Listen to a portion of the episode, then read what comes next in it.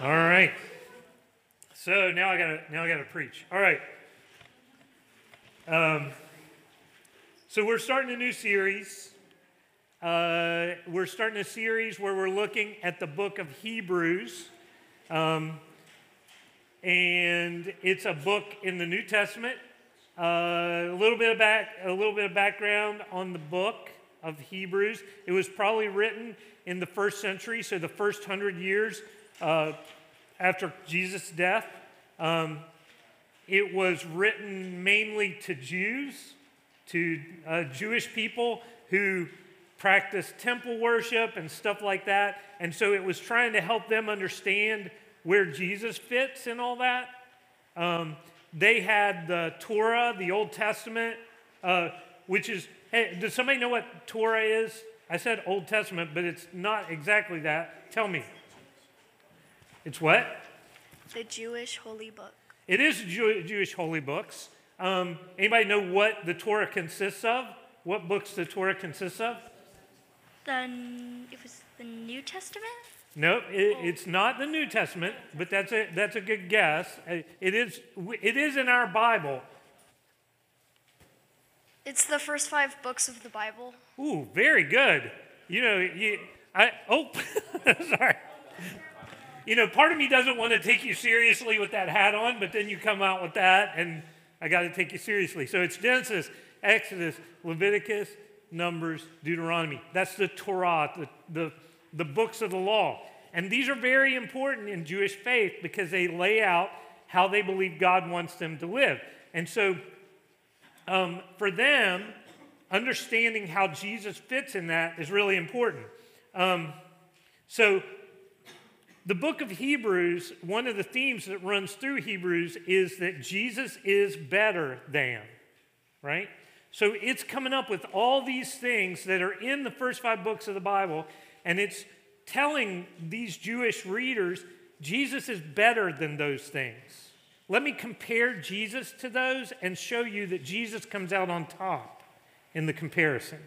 And so the first thing we're going to look at today is we're going to say look at angels. And we're going to see what makes Jesus better than angels. So that's the question that we're asking today. What makes Jesus better than angels?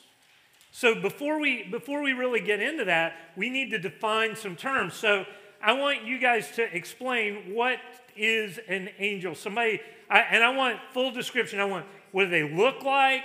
What do they do? How do they act? Are you ready to catch? I don't want to throw it. You're still writing, so tell me. Angels are they are blessed things from heaven. Okay, things from heaven. That's good. Things from heaven. What else? You were here last hour. Not no, nobody from last hour. You you guys already got this message here. Good catch. Okay. Um, what I've been taught what an angel is, um, I've been taught that angels are, they're like um, dead people, but they go to heaven and they bless us and they um, like lead us in paths that um, that we can't see for ourselves. Okay. Um, they are beings with um, with um, wings, like feather wings. Um, Okay. They have halos above their head. Wings and halos. Got it. Um, and that's pretty much what I know. All right. Very good. Very good. Whoa. Good one. Anybody else who wasn't here last hour? White robes. Good. All right. So so those descriptions, those are pretty much the way when we look at our culture, those are ideas that we have about angels. That angels are some people believe that when you die, if you go to heaven, you become an angel. Um, uh, you know, when you read, when you listen, when you watch uh, uh, "It's a Wonderful Life," you know, every time a bell rings, an angel gets its wings. A lot of pictures that we have of angels have them in a long robe with wings, big wings. A lot of times, angels are women in pictures. You see a lot of female angels. Um, so here's the thing I'm about to ruin your life. I'm sorry. Sorry. So because because the Bible definitely has angels in it. And, and, the Bible is really the only, it's our definitive book about what angels look like, what angels do, what angels' roles are. So it, a lot of the ideas, in fact, most of the ideas that we just talked about, except for coming from heaven, are, are not anywhere in the Bible. In fact, the opposite is in the Bible. And I believe sometimes, sometimes I think and I'm not trying to be mean or anything, I just want you to understand this. I think sometimes Satan likes it when we get comfortable with an untrue image and think of it as harmless because then we're not really digging and trying to find out what God has to say about stuff. You know what I mean? We just accept stuff. So, first of all, um, first thing you need to know angels are created by God, they are creations, just like us. They were created for a purpose. In fact, the word angel explains that purpose. Angel means messenger, right? And so angels are meant to bring messages from God to people. We have specific messengers all through Scripture. Um, Abraham, angels came to him to tell him he was going to have a child. Uh, angels then came to his nephew to tell his nephew, Lot, that he better get out of town because they're about to level this place. Um, an angel came to Mary to tell her that Jesus was going to be born. So angels do interact, but they, they take specific messages from God. Um, and that's what the term angel means. Angels are spiritual beings. They're not, they may have a form that appears to be physical, but their form is spiritual. So sometimes angels do appear very radiant, they glow with light, right? Sometimes angels can even appear as pure fire. They just look like a fire that comes down and floats in the sky, right? And, and we've seen those in Scripture. There are several references. Um, they, the thing that angels do a lot of times is they minister to people. We see in the New Testament, we see after Jesus was tempted in the wilderness, it says angels came and ministered to him. They brought him food, they healed his wounds, things like that. Now, angels, when they appear, angels that we're talking about as specific angels that appear to people, never have wings. Sorry. They never have wings. There's no reference to angels with wings like that. Now, I am going to talk about some angelic creatures that have wings, but we want to get those are a separate thing from what I'm talking about as a messenger who comes from God and appears to people. Angels are not dead people. They are created to be angels, just like you are created to be a human being. And I, I want you guys to understand, we're going to get to this later. You were created to be something different from the angels specifically, right? And here's the other thing, too Every time angels appear in the Bible, and this is, I know this is going to hurt, make some people offended, they're always young men. And they usually look very attractive, they're very uh, appealing to look at. So here's my thing. Some, uh, some people last hour got a little upset. Why are they always men? That's not cool, right? And, and, and especially when you see all these illustrations of angels they're all women with wings. And now I'm saying they're men without wings. But here, uh, let me, let me throw this out. An angel's gender is angel, right? It's not male or female. Angels, angels don't love or hate. They don't have relationships. They don't marry. They don't have children. So they don't have gender. Gender is irrelevant to them, right? We create, gender is so that we have this idea of how we relate to each other in an emotional space, right? Angels don't need that. So here's what I would say this is Chris' theory. I don't think angels have gender, but I think they appear as neither male nor female, so they are assumed to be young men. So they don't have beards, but they're they're strong, they're, they're tall. So they come across as young men, even though they really aren't men or women. So, but usually when it describes them in the Old Testament, it describes them as young men. Now, I did say there are beings that have wings that are sometimes called angels, but I want you guys to understand some people don't even call these angels. Some people delineate between these creatures and the creatures that I'm talking about. Some people call these heavenly creatures. They're mentioned in Ezekiel, they're mentioned in Isaiah. We're going to talk a little more about them on Wednesday night. So if you want to come to squads, you'll find out more about these heavenly creatures. But they are they're specifically called the seraphim and the cherubim, right? The seraphim and the cherubim, or the cherubs. Now, when you see when you think of cherub, some of you think of like the little fat baby with the air with the bow and arrow, like the little Cupid baby, like like Valentine's Day cherubs. I I'm about to ruin your world again. All right, so cherubs are the most horrifying creatures you've ever seen in your life. If a cherub came in here right now, it would be like watching a horror movie. They are huge creatures with six wings. It says, with two wings, they cover their head, and with two, they cover their feet, and the other two, they're flying. So they're bound up with these wings. But it also says they have eyes all over their body, even under their arms. So no matter where you are around them, they can see you. And they have voices that sound like thunder or music or both.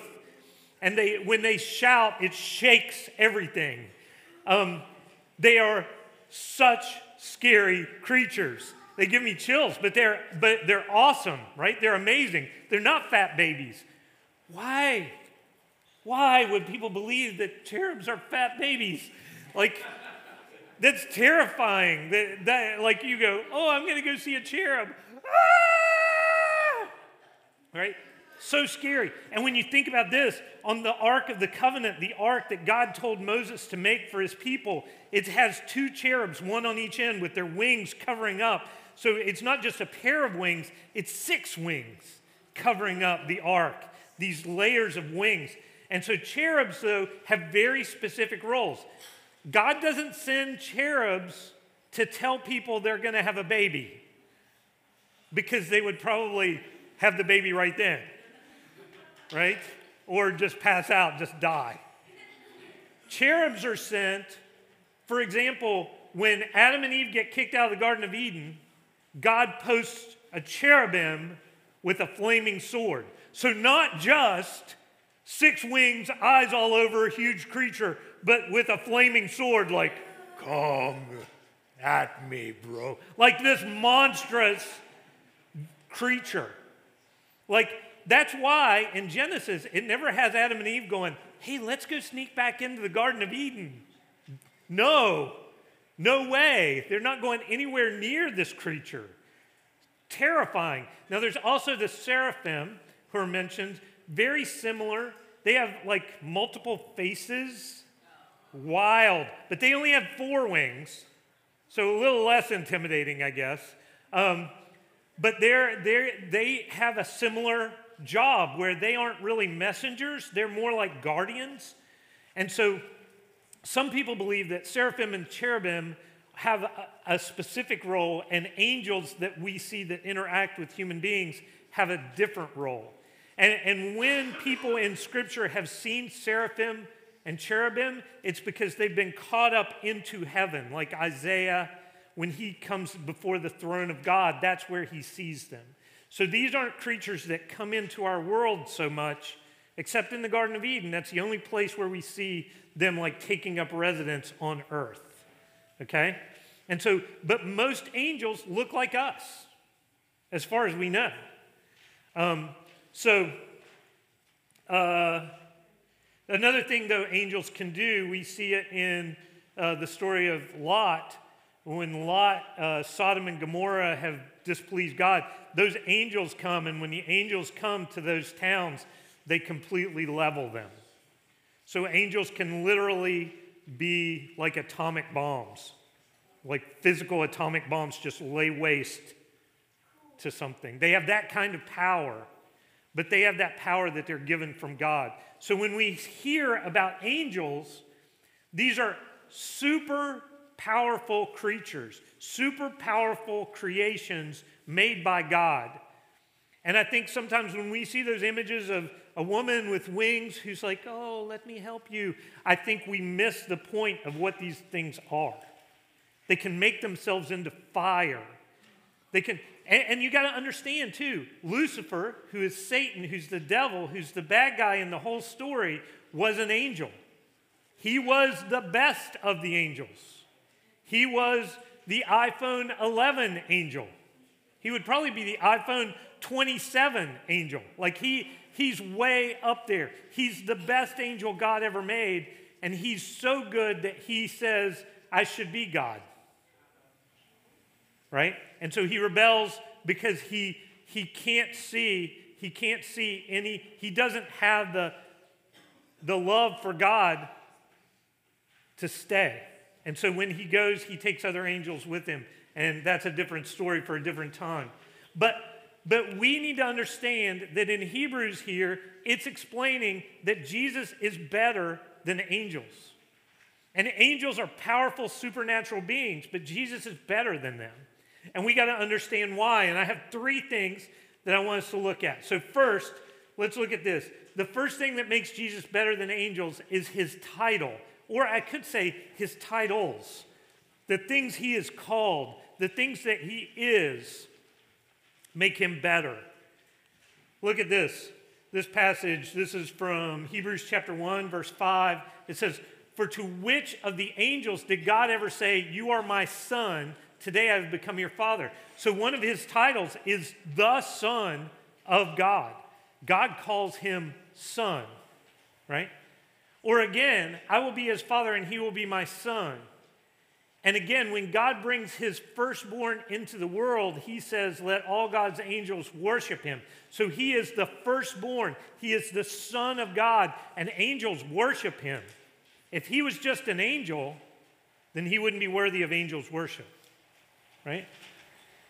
In speaking of the angels, he says he makes his angels spirits and his servants flames of fire. But about the Son, he says, Your throne, O God, will last forever and ever. A scepter of justice, it will be a scepter of your kingdom. You have loved righteousness, hated wickedness. Therefore, God, your God, has set you above your companions by anointing you with the oil of joy. His companions are us and the angels. And Jesus has been set above us and the angels by God, right? He also says in the beginning, Lord, you laid the foundations of the earth, and the heavens are the work of your hand. So God is saying this about Jesus. He's saying, You are elevated above the angels, you are elevated above people. You are my son. You are worthy of worship. He doesn't say that about angels. So that's why Jesus is better than angels because of his title as God's son, because of his role being an object of worship. So the second thing, second thing that makes Jesus better than angels is his sacrifice. His sacrifice. See, in the Old Testament, they had this idea that they could sacrifice lambs. They would take the blood of a lamb to sacrifice for the people. And they would have specific times of year that they would perform these ritual sacrifices to ask God to forgive them, to atone for the sins they've done, right?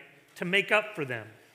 So look at this verse here. This is in Hebrews chapter 2, verse 10. It says, In bringing many sons and daughters to glory, it was fitting that God, for, for whom and through whom everyone exists, should make the pioneer of their salvation perfect through what he suffered. So it's saying that God made Jesus perfect through his sacrifice, through his suffering. He made perfect. Jesus is the pioneer. Pioneers are people who go first, right? When we talk about pioneers in, in the United States, pioneers are the ones who went out west when there was not much there and they scratched out a living. When we talk about uh, the first men on the moon, we say they are pioneers in space, right? Because they are the first ones there. So Jesus was the pioneer of our salvation. Both the one who makes people holy and those who are made holy are of the same family. So it's saying Jesus and us are on the same family. That's a big line right there. He's saying, but the one who makes people holy and the ones who are made holy are from the same family. So Jesus is not ashamed. Jesus is not ashamed to call all of you brothers and sisters. Jesus isn't ashamed to call you that. That's a big deal. If you forget everything else, realize no matter how messed up you think you are, Jesus isn't ashamed to call you his brother. Jesus isn't ashamed to call you his sister. He says, I will declare your name to my brothers and sisters in the assembly. I will sing your praises. So Jesus, Jesus through his sacrifice, wow, somebody's allergic to angels. So through your through Jesus' sacrifice, he's better than angels. Angels don't sacrifice. Because in order to sacrifice, you have to love. Right? If I say to you, if I say to you, I'm going to make you make a sacrifice in your life, you are no longer going to be allowed to do homework ever again. Not a sacrifice, right? Eli, it would be a sacrifice for Eli, but for most of you, most of you, you would be happy if to do that, right? So if it's something that you love and you have to give it up, that's a sacrifice. It's not a sacrifice if you don't care about it. Right? So when you when you take old clothes that you've outgrown and aren't any good anymore to Goodwill, you're not making a sacrifice. If you went and bought new clothes and gave them to a family who needed them, that might be a sacrifice if you don't have a lot of money to spend, right? So that's the difference. Love caring, it has to matter for it to be a sacrifice. And angels, for angels, it doesn't really matter because all they do is obey what God tells them to do, right? So it's his sacrifice, it's his title, and then last, here, look at this it's his sympathy. It's the fact that he has sympathy for us. By sympathy, I mean he, he feels for us. He feels for us when we're in pain. He feels for us when we have loss. He feels for us when we're alone. Look at this passage.